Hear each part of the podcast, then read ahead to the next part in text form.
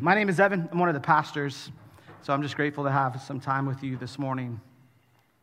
I, uh, I was five years old, and I remember um, going to bed one night, and I asked my parents a question. My parents would typically put me to bed, they would come in and pray for me and say good night. And I don't know, this is kind of a tricky time. So if you're a parent, you kind of know what I'm about to get at. It's a little tricky time because as a five year old, I remember always wanting to ask a lot of questions when I was supposed to be going to bed. I don't know. Why is that? My kids do the same thing to me today. Stacy and I will put our kids to bed, and all of a sudden, there's like 5, 10, 15 questions that they just want to like ask us when they're supposed to be going to bed. So I realize I'm no different. So I don't know if my motivation for asking my mom this question as she was putting me to bed one night when I was about five years old, I don't know if my motivation was solely just because I had this deep yearning to know the things of God, but, or if I wanted to partly still stay awake. I don't know. But what I do know is I did. This question weighed on me.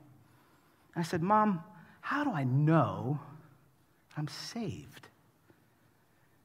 See, I grew up in the church. Even as a young kid, I was around the teachings of Jesus, and I'd go to church every week, and I'd be a part of the, the church Sunday school things like that. And so something was going on in my little head and heart, but that as five years old, I remember poignantly going, oh man, like how do I, how do I know that I'm saved? And what that began for me, and maybe some of you can relate to this, was a series of asking God over and over and over again to come into my heart because I was so concerned that I knew that Jesus, he's like, he loved me and he could hear me, but he had a lot of people he was caring for. It's like billions of people, and I knew that. I was like, well, what, what if he forgot? So uh, uh, let me pray again. Let me pray again, just in case he's really busy. I just want to help him out. And I was also petrified because I was like, I just wanted to know how am I saved? And perhaps in the room this morning, some of you have had that same question. Like, how, how do I know if I'm saved? And maybe some of you are in the room this morning and you wouldn't even call yourself a follower of Jesus right now. And maybe you're checking out the claims of Christianity. And so you just come in and you're just going like, well, I'm curious what it is you believe about this God of the Bible and what he says about life and death and all of the things about faith. But how do you know that you're saved? Our text this morning, the letter of James that we've been going through, I believe is going to clearly help us answer that question. How do I know I'm saved?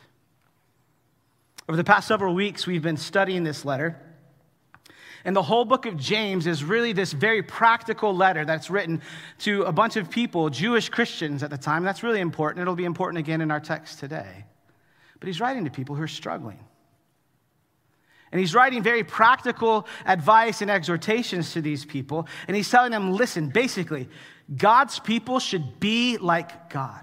We're supposed to be like him. We aren't God, but we're supposed to be like him. And so, over the past several weeks, what we've seen is James gets very, very practical. And he says, the way you become like God is you relate to each other, like this horizontal relationship. You relate to one another the way God, and in the vertical relationship, he relates to you. So, you love your neighbor as yourself. And James has been hammering over and over again, just practically, what it means to love God. What does it look like? And last week, if you were with us, you saw in the beginning of chapter two that we're not to show any partiality amongst God's people. There's literally nothing that should cause us to ever want to separate from other people because of how they look, what they think, what they do, what they don't do. God says, show no partiality because why? We're supposed to relate to one another the way God relates to us, and He shows no partiality. But today, as we continue in the book of James, we're going to get a clear understanding from James. What does saving faith look like? So, if you have your Bible, I encourage you, open it to James chapter 2, verse 14. It'll be on the screen, and we'll read that together. And there's two things that we're going to see. James is going to show us two things what dead faith is and what saving faith is. Now, let me define very quickly before we start. Dead faith, according to James, as we will read this over and over again, Dead equals useless. That's what he means. Dead faith, useless faith. He's going to show us an example of that, and he's going to show us an example of saving faith. Now, what I realized I just did, if you picked up, I looked at this group and said, dead, useless faith. And I looked at this group and I said, saving faith. I'm not showing partiality here. I just want to be clear. James chapter 2, verse 14. It'll be on the screen. Let's read that. what good is it, my brothers, if someone says he has faith but he does not have works? Can that faith save him? If a brother or sister is poorly clothed and lacking in daily food, and one of you says to them, Go in peace, be warmed and filled, without giving them the things needed for the body, what good is that? So also, faith by itself, if it does not have works, is dead. But someone will say, You have faith, and I have works. Show me your faith apart from your works, and I will show you my faith by my works. You believe that God is one, you do well. Even the demons believe and shudder.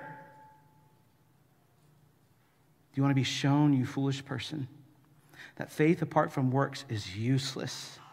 Was not Abraham our father justified by works when he offered up his son Isaac on the altar?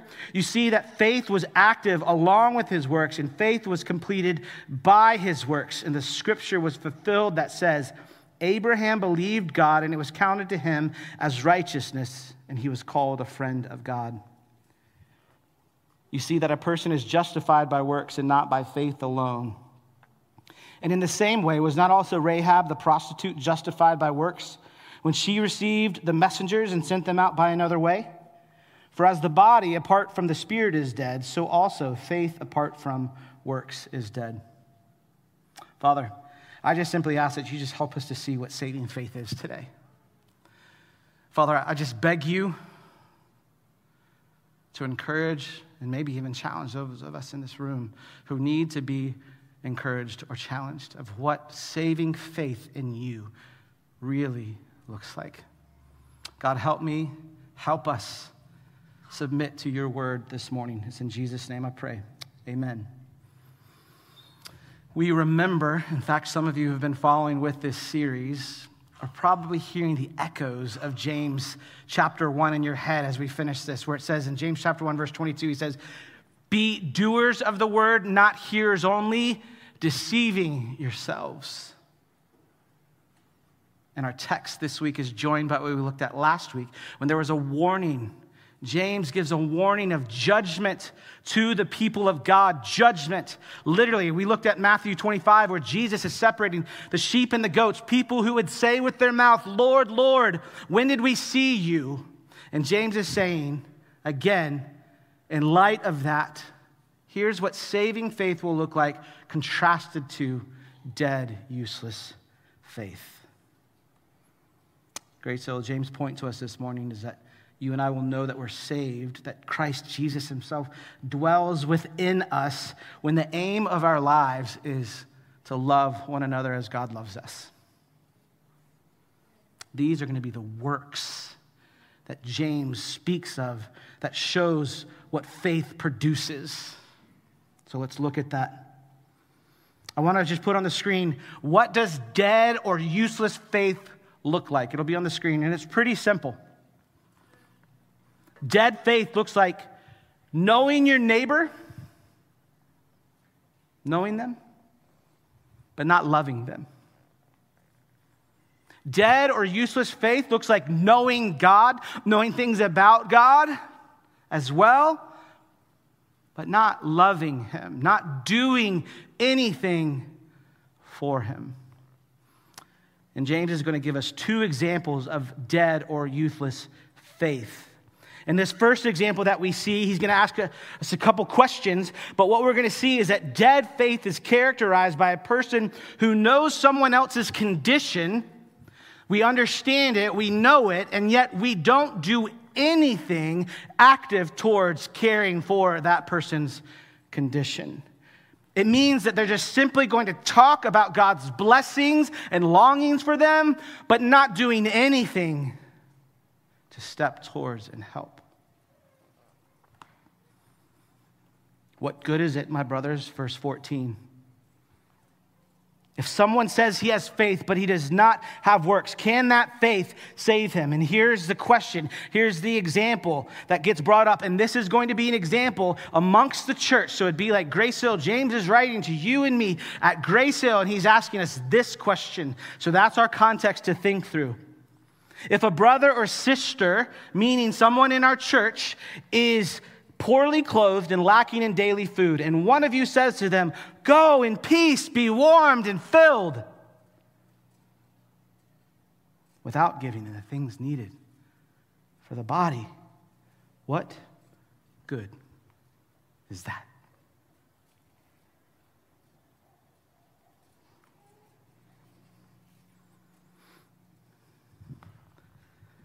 James is saying, We know this person.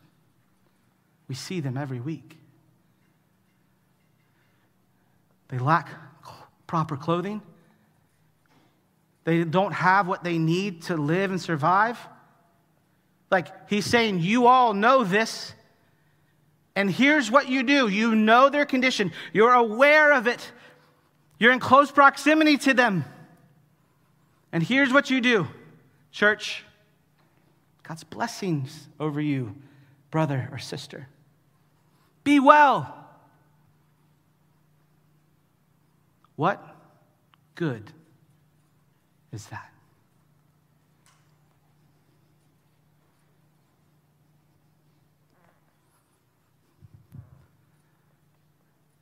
See, the other part of dead faith that James says, useless faith, is you know what God wants you to know. You know things about God. It says in the text, peace Jewish Christians would know what this peace is the shalom of God, the well being of each other, and God's blessings, provision, and care that would be physically manifested towards one another. They would know what that meant. And they say, Peace, God's well being for you, but do nothing to help the one in their midst. James says, You don't love them. Love is tied to action. James is saying when discussing work, the word for work, the Greek word ergon, it's a plural word and it's a very general word for works. It's plural, so it's, it's not a specific one. It's general, so it's, it covers all sorts of ways to work and activity and things like that. And we see this in other places of the New Testament as well. This is a very general point. So there's not one thing that we're supposed to do. It's supposed to be many things because there's many needs. There's many activities that that God's grace is supposed to be enacted in and through in us towards one another. And so he says here love is tied to action. Here we see a warning to you and me, church. A warning of what is useless, dead faith. We see that engagement towards one another only goes so far as merely speaking things about God for God to one another, but there's no action towards the other. Jesus' words in Matthew 7 7. James would be clearly remembering, his readers would be remembering, and you and I would do well to remember. Matthew 7 7 says, So whatever you wish that others would do to you, do also. Do also to them. For this is the law and the prophets. That's what James picked up on last week. The what we're going to be judged under, the law of liberty, the royal law. What Jesus said, the two greatest commandments love God and love your neighbor as yourself. These people in the church have basic needs. They're inside the church family, not outside. And James is saying to those, remember, these are people who themselves are being persecuted. They have been suffering with poverty themselves. They've been dealing with famine. They've been pushed out of their homes. These are people in need too. But he's saying, in the midst of even your needs, are you not going to give even from what you have? He's saying, no, no, no. Grace Hill, Jewish Christians at the time, wherever you're reading this letter, that is not genuine faith to withhold from other people. See, we have two main resources time and money. There are others. But James is pressing, I think, you and me today. We have time and we have money. And those are the two things for every one of us that I believe are going to show what we really believe and love. And that's what James is getting at here. Even in Evan, your need, there's things you might need. But with what you have been given, will you also go and even share what the little you do have with those who have less than you? Or will I do be afraid and fear and think more of myself than I think of someone else? That's his point here. Genuine faith moves towards others in action. If you want to know what saving faith looks like, it will be literally showing compassion. James says, don't give them words. Useless faith is knowing your neighbor, but not loving them. It's knowing who God is and things about him, but not loving him either. The second example we see here is what another one a part of what useless faith looks like. This example is going to show us someone with a dead faith can know right theological knowledge about God. This one is going to hit home for a lot of us. It certainly is going to hit me. Good theology is not an end of itself. Good, right theology and doctrine is not an end of itself. That is what James is saying. Why, why do I say that? Because good theology, good doctrine, right doctrine, the right things of God always moves out into action and compassion towards other people. That's what good theology should always do. Always.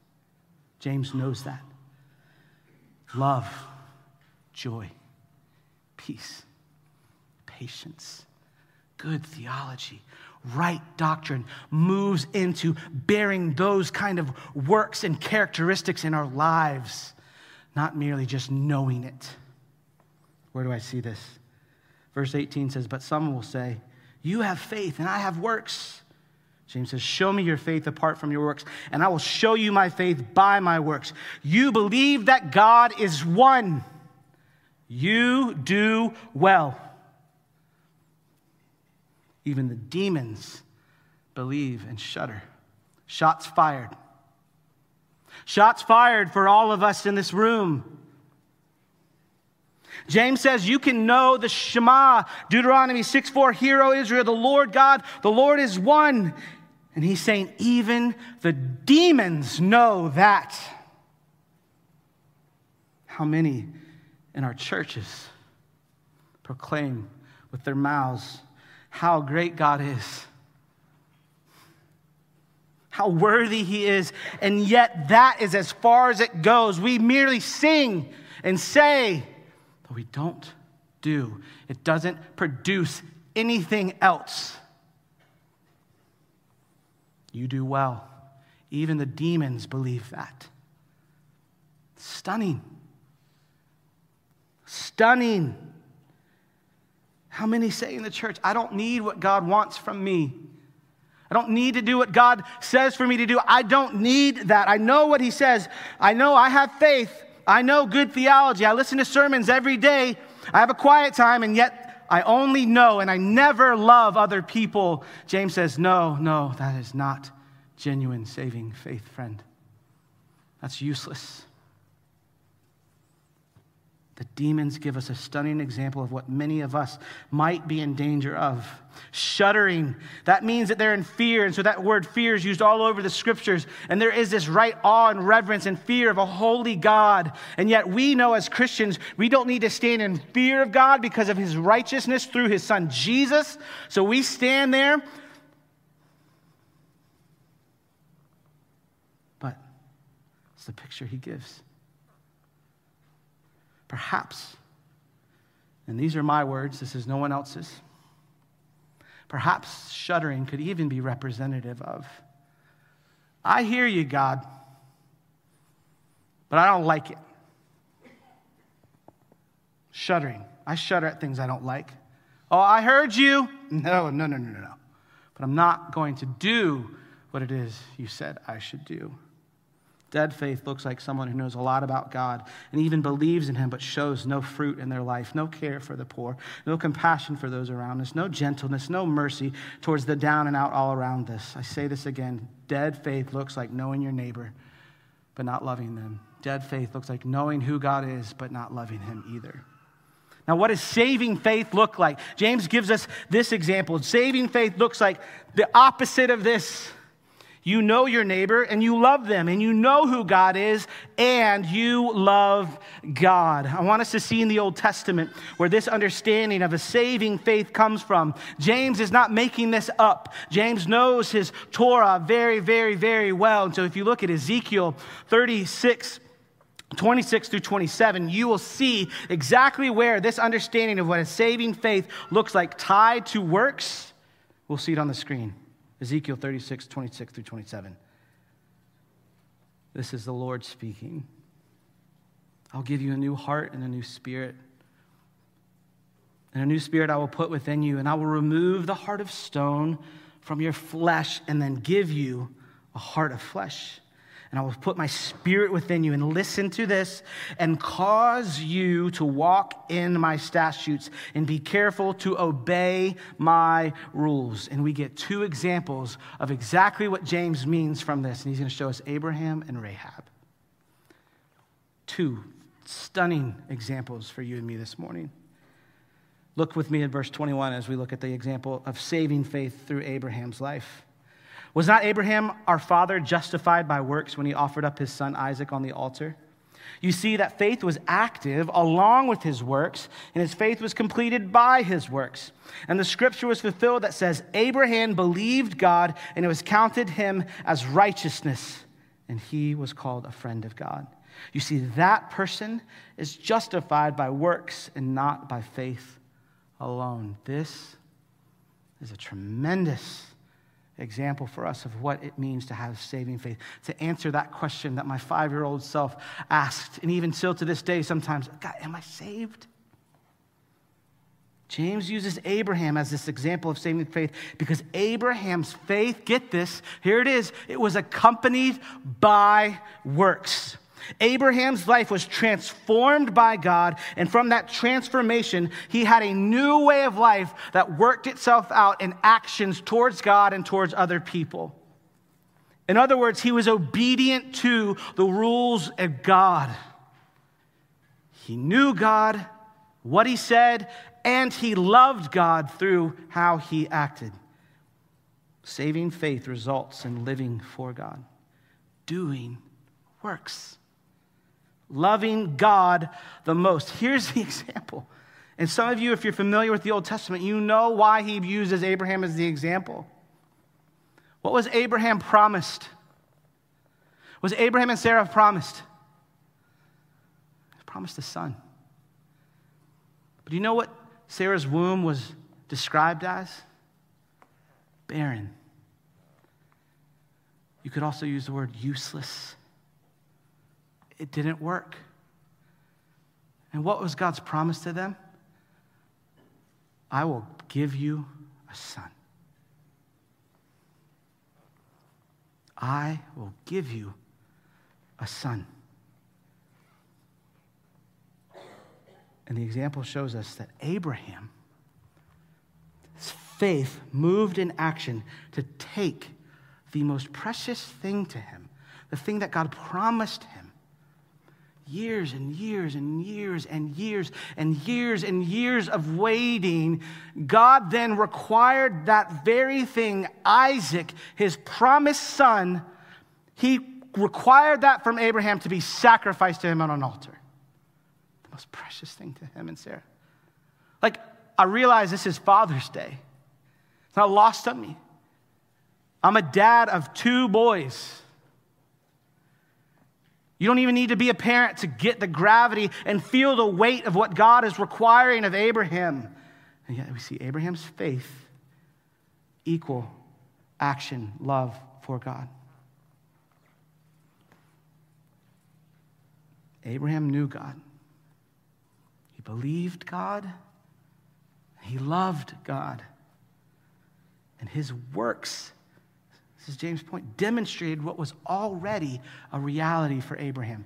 What do we see? Genesis 15, 6 says, Abraham believed God and it was credited to him, counted to him as righteousness. There is the faith. And James is in complete lockstep with this when he says, How do we receive this? We, we are given the implanted word that the salvation from God comes to us from God and not from anything else. And so Abraham has already been given his faith. And so now we move to Genesis 22, seven chapters later, where we see now that faith from Genesis 15 is being worked out into what?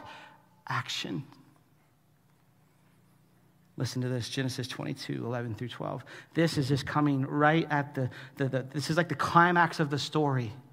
So I just want to read this together so we get the sense of what's happening. Abraham's hand is up with the knife ready to plunge it into his son. The fire is getting ready to be kindled that is someone to be consumed by. The altar that God has said, You must give this to me. But the angel of the Lord called to him from heaven and said, Abraham, Abraham. And he said, I can't imagine. He, here I am. He said, Do not lay your hand on the boy or do anything to him, for now I know that you fear God, seeing you have not withheld your son, your only son, from me. Here we see fear again a reverence for God, but also a deep, abiding faith. He knew that God had promised something to him. His faith was demonstrated by his willingness to trust God, even to sacrifice, because he believed that God was who he said he had, and he loved him, and he trusted him, and he was going to act for him. Knowing what? That he must be able to raise even his murdered son from the dead. That is the example he gives of what saving faith looks like. Now, verse 24. This is a place that can get a lot of attention because it seems that there's a clear contradiction now in the gospel regarding justification. Paul says in Romans 3:28. And so this hang with me because I just I'm going to touch this and go because this is why James has this in here, but I want to help us because some of us can get tripped up on this. But here's what's happening. Is Paul and James contradicting each other? Paul says in Romans 3:28, it's not going to be on the screen. He says that we are justified by faith apart from the works of the law. Uh-oh. Oh dear. It feels like it's complete opposite of what James is saying. Two things for us to note. Paul in Romans and especially in Galatians especially in Galatians, he is fighting back against teaching that says justification can be received, that you can actually do things to be accepted by God, that the means of salvation and justification, you can do things to earn God's salvation, that your justification is something that you can do. He's fighting. And primarily, he's talking to Gentiles who are being taught this thing, and they're saying, like, listen, just obey the law and you can be justified. And Paul's going, no, no, no, no, no. That is not what justification is. He says it's impossible to be justified by our works. Now, James, that's Paul. Here's James. James is writing to Jewish Christians whose faith is inactive. That's why he's giving examples people whose faith were active. He's saying they believe in God, but their actions aren't showing it. So James is defining justified. Now, hear this. Here's the way there's two separate meanings of justified here. If you hang with me, James defines justified as being shown as righteous and right standing. Shown. Your works show that you have been justified. Paul is writing and arguing against, he's saying justified is to be declared righteous. Therefore, right, that's why you can't earn that. You can't become declared righteous by what you do. That's not justification. But James, they're arguing two different places here on justification. That's why it can get really confusing at times. But this is why James is saying, coming back to what we're saying, James says, works must accompany your faith. Paul says works cannot be the basis for your acceptance on God. Those are two different arguments being made for what justification is. And I do not believe there is any contradiction. I believe they are in perfect, perfect harmony with one another. And so then we move to the example of Rahab. Rahab was a non Israelite prostitute. The contrast between Rahab and Abraham could not be more stunning or more stark. And I believe James does that so intentionally for you and me. He says in Joshua 2, he tells Rahab of the story of Rahab, she's hiding Israelite spies, and she says to the men, quote, I know that the Lord has given you the land, and that the fear of you has fallen upon us, and that all inhabitants of the land melt away before you. For the Lord your God, he is God. She knows God and he's the God of the heavens above and on the earth beneath. Joshua 2 9 and 11. But what we find out if you read the rest of the story, what did she do? She lied to the king, to the mayor of Jericho. She's, she's, she tells him, I don't know where the spies are, but she'd hid them up on the roof. Why did she do that? Why did she risk her life on behalf of these Israelite spies? Why would Rahab do that?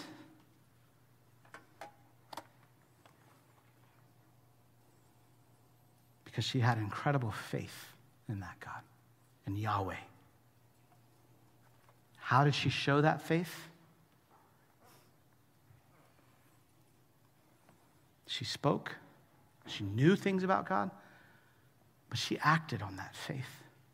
Y'all, Rahab did not know that her life would be spared when she did this. But she acted on the faith of trusting in the Lord Yahweh, the one God above heaven and on earth. She trusted him, and in her actions proved her faith. Abraham and Rahab are proclaimed just based on what they did, but the faith was already there. It was demonstrating what faith already was abiding within them by how they lived and the choices they would make.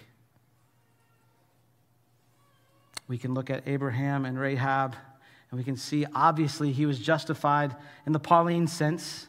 Look at how he lived and what he did. So God publicly proclaimed him just, and then James' sense of justified because of the way he lived out his faith. See, there's perfect harmony and understanding that faith always moves out into action. So I come to the question this morning how do we know that we're saved. How can I know that I'm saved?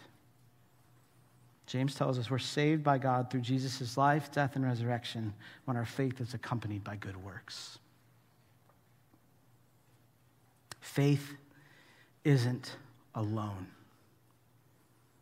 Saving faith knows our neighbors and loves them, goes towards them.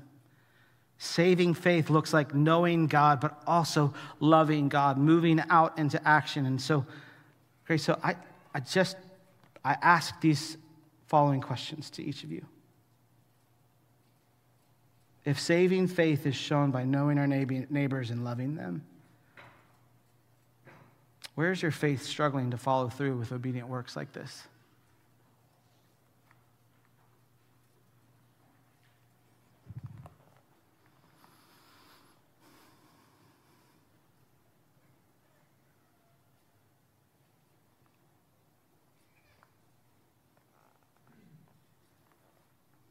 Where might you be neglecting the needs of someone?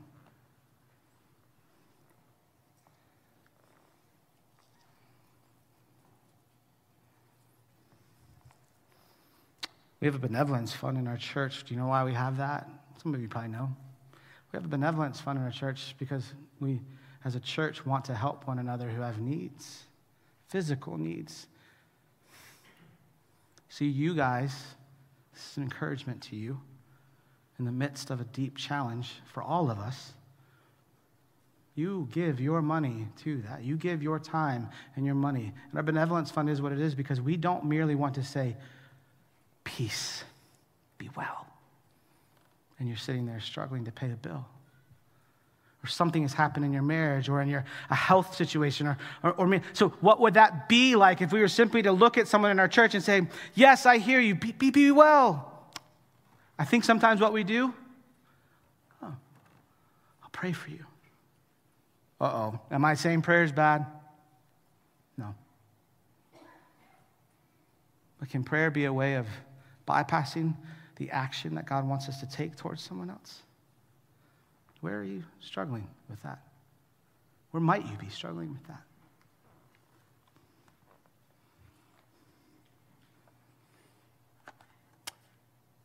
Do you know your coworkers?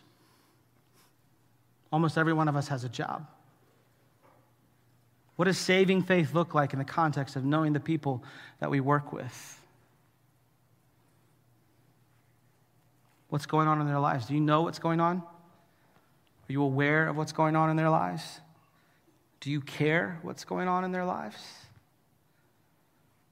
Do you somehow justify not caring for what's going on for them? I think James lays a very heavy challenge on us all to say, whoa, whoa, whoa, whoa. Hold on. What does saving faith look like in the midst of the context of our relationships with Christians and non Christians? He gives the examples of in the church.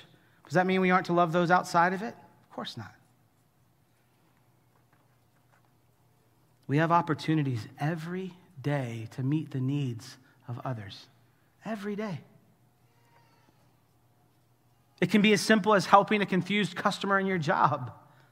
Do you ever think about that? Do you ever think, hey, this is encouragement to me that I realize that there's a saving faith? Yes, I know you're paid to do that customer care, but do you realize in your job or the contracts that you guys have, because we're all, most of us are government contractors or have a contract, like, hey, the way that you think about loving and satisfying your customer is a way of displaying the saving faith of God's grace in your life, not just that you get a paycheck. Do you think in those ways? What does it say? You work under the Lord and that they would see your good works and do what? Give glory to the Father.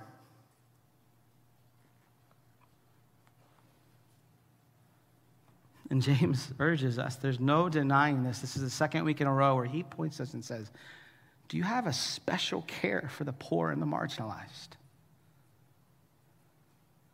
Or do you judge them? You keep them at a distance because they look funny or they smell funny. Or they don't hold the same views as you. Or they're obnoxious or what fill in the blank of whatever it is. Do we have a special regard and care for the most vulnerable people in our communities? These are questions that James, I think, lays heavy on us. And here's the encouragement that I want to give as we wrap this up. You'll know that you're saved because you'll bear fruit. As a five year old asking, Am I saved, mom? The answer would probably be something like, Hey, buddy, you believe in God? Yeah. You believe in Jesus, that He died for you? And He rose again three days later? Yeah, yeah. That's awesome. Now, now go love the way He loves. You'll know you have saving faith. So, for you, Grace Hill, take note. Where do you see that in your life today? Where do you see fruit bearing in you that your faith is indeed not a useless faith, but a saving faith, that Christ does dwell within you? What are the things that you do that shows the love of other people, that shows the way God loves you is the way you love other people? And I know in this church, because I see it all the time and you guys are doing it, take note of those things and give God thanks. But let us not be content lest we fall into the danger of then moving into at times saying, Peace be with you at a distance. But would we be people that consistently, consistently model, not perfectly, not perfectly, but consistently model God's grace to those around us? Where do you see gentleness and patience and self control? Where do you see those friends? You see the saving faith and the work that God has done in your life. Be encouraged. Saving faith isn't merely showing people, though, that we just give to them or what they need. Our actions, our love, those are important. Our compassion shows what's already in our hearts. Say that again. James, Paul, Everything in the scriptures point to The works are not the end, they are demonstrations of what already exists. God's love dwells within us. The grace of God, the salvation of God is in us. And so, through the way we live, we demonstrate what's already there. So, love and compassion come forth consistently in your life and in my life. A heart that is saved by God will live for God. And that saving faith bears the fruit of good works. Father, I just thank you for I thank you for this word, Lord. It's just it's heavy. It's hard. God, I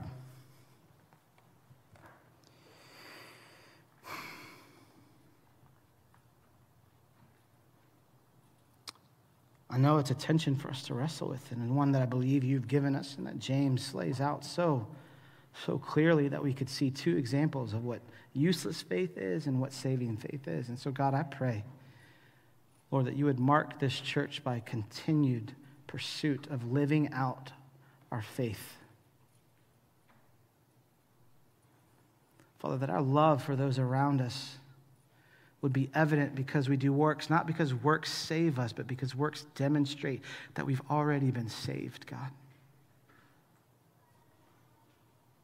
That we would indeed be a diverse community who loves Jesus and lives for Jesus and is safe to be known, God.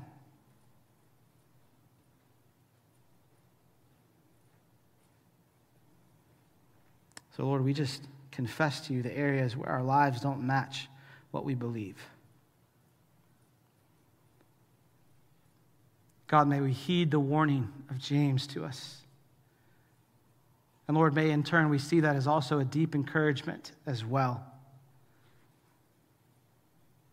Lord, would we help spur each other on as we live in community with one another, to stir one another up to love and good works, and to encourage each other daily, knowing that the faith in us is one that's meant to be demonstrated to a world that so desperately needs Jesus and his love and grace and mercy and his salvation, Lord. So, Father, I'm, I'm so proud of this church. I'm so proud of your people, God, who are trusting you in this way. Not perfectly, God, but we consistently strive to be a people that demonstrate the faith that we have because of Jesus. And so, Lord, would you just continue to give us favor in that? Would you continue to give us strength to persevere in that? Lord, would you give us the means and the ways to look at each other and encourage each other when we see them and say, brother, sister, I'm so grateful. I'm so proud. I'm so encouraged. I'm so challenged by how you demonstrate your love for Jesus in this world and in this church. And so, Lord, I'm thankful we get to do that together. We pray all of this in Jesus' name. Amen.